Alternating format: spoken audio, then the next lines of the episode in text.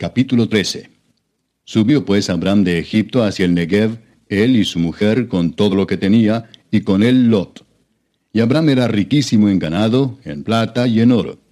Y volvió por sus jornadas desde el Negev hacia Betel, hasta el lugar donde había estado antes su tienda entre Betel y Ai, al lugar del altar que había hecho allí antes, e invocó allí Abraham el nombre de Jehová. También Lot, que andaba con Abraham, tenía ovejas, vacas y tiendas y la tierra no era suficiente para que habitasen juntos, pues sus posesiones eran muchas y no podían morar en un mismo lugar.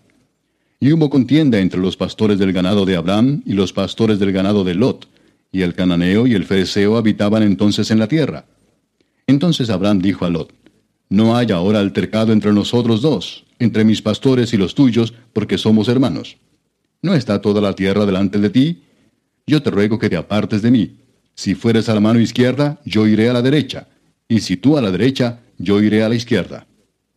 Y alzó Lot sus ojos y vio toda la llanura del Jordán, que toda ella era de riego, como el huerto de Jehová, como la tierra de Egipto en la dirección de Soar, antes que destruyese Jehová a Sodoma y a Gomorra. Entonces Lot escogió para sí toda la llanura del Jordán, y se fue Lot hacia el oriente, y se apartaron el uno del otro.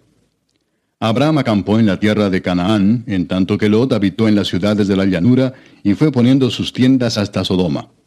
Mas los hombres de Sodoma eran malos y pecadores contra Jehová en gran manera.